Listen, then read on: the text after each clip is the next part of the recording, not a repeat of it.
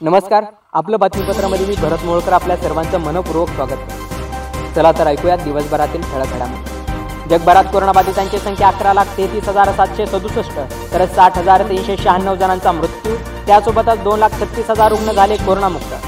गेल्या चोवीस तासात देशभरात सहाशे एक कोरोनाग्रस्त रुग्ण आढळल्याने देशात कोरोनाबाधितांची संख्या दोन हजार नऊशे पंच्याऐंशीवर तर आतापर्यंत अडुसष्ट जणांचा मृत्यू तसेच एकशे त्र्याऐंशी रुग्ण उपचारानंतर कोरोनामुक्त.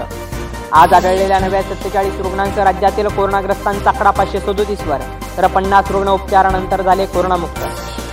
सात वर्षाच्या आराध्याने मुख्यमंत्री सहायता कोविड एकोणीससाठी केलेल्या मदतीबद्दल मुख्यमंत्री उद्धव ठाकरे यांनी केले आराध्याचे कौतुक विनाकारण कोणी बाहेर फिरत असल्यास वाहन जप्त करण्याचे राज्याचे गृहमंत्री अनिल देशमुख यांनी दिले आदेश. एक हजार पाचशे कोटी रुपयांच्या मदतीनंतर टाटा यांनी ताज हॉटेलही कोरोनाग्रस्तांवर उपचार करणाऱ्या डॉक्टरांसाठी केले खुले.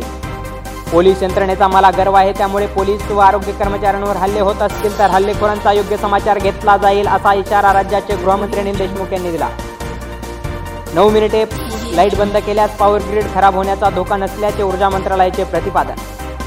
नागरिकांनी शिस्त पाळली तरच चौदा एप्रिल नंतर निर्बंधावर पुनर्विचार राज्याचे आरोग्यमंत्री राजेश टोपे यांची माहिती. खोटे आणि उगाच अफवा पसरवणारे दोन समाजामध्ये दुहीचा व्हायरस पसरवणाऱ्यांची गय केली जाणार नाही. मुख्यमंत्री उद्धव ठाकरे यांनी दिले इशारा.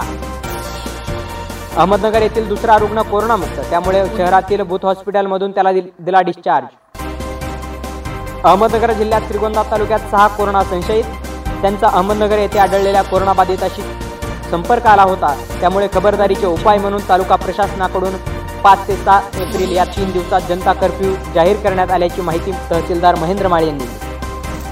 कोरोनाबाधितांच्या संख्येत होणारी वाढ पाहता अहमदनगर जिल्ह्यात हाय अलर्ट तीन हजार पोलीस बंदोबस्तासह राज्य राखीव दलाच्या तीन तुकड्या दाखल तसेच आदेशाच्या अंमलबजावणीसाठी बारा पथके तैनात. कोरोनाच्या पार्श्वभूमीवर सायबर गुन्हे रोखण्यासाठी अहमदनगर सायबर सेलने जारी केल्या नागरिकांसाठी सूचना. कोणत्याही अनोळखी लिंकवर क्लिक करू नये तसेच अनोळखी लिंकसोबत कोणतीही फाईल डाउनलोड करू नये. त्यासोबतच अनोळखी ॲप्लिकेशन डाउनलोड न करण्याची व अनोळखी पेजवर माहिती न देण्याचे केले आवाहन. यासोबतच आपलं बातमीपत्र संपलं. पुन्हा भेटूया उद्या सायंकाळी सहा वाजता. तोपर्यंत नमस्कार.